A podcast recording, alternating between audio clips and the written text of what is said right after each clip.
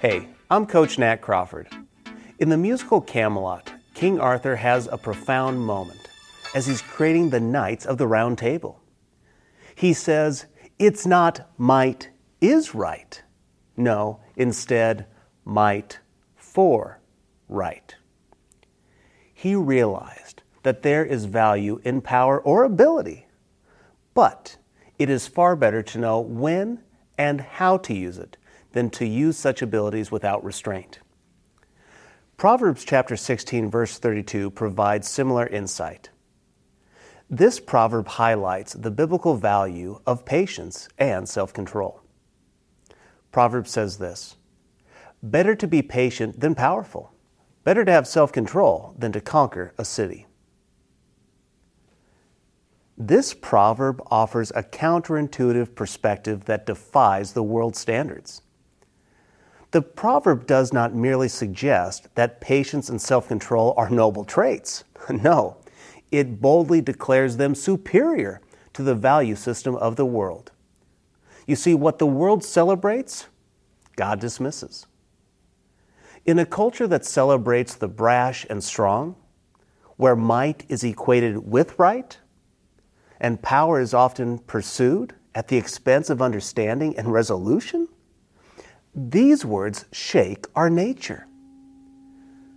To be patient is to have the capacity to accept or tolerate delay, trouble, or suffering without getting angry or upset.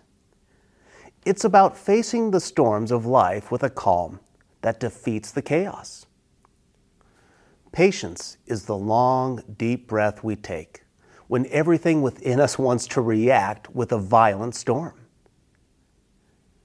It's the quiet waiting on the Lord, the steadfast faith that His timing is perfect, even when every tick of the clock seems to mock our urgency.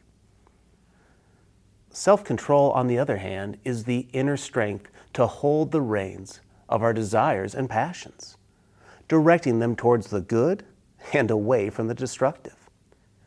It is the firm but gentle hand that closes the mouth when words are too many, that stills the hand when action is premature, and that calms the heart when the emotions run wild. The proverb suggests that such self mastery is greater than the ability to conquer a city. I mean, think about that picture. A city with its walls and defenses symbolizing power, prestige, and dominion, and yet the scripture places a higher honor on the one who can conquer their own impulses and inclinations. It's a reminder that the greatest battles are not fought on fields afar, but from within the quiet recesses of the human heart. In practicing patience and self control, we reflect the character of God Himself, who is slow to anger and abounding in love we exhibit the fruit of the Spirit, which is in direct opposition to the works of the flesh. In doing so, we testify to the world that there is a power greater than brute force, a force that can calm storms and move mountains with faith as small as a mustard seed. Friend, here is today's challenge.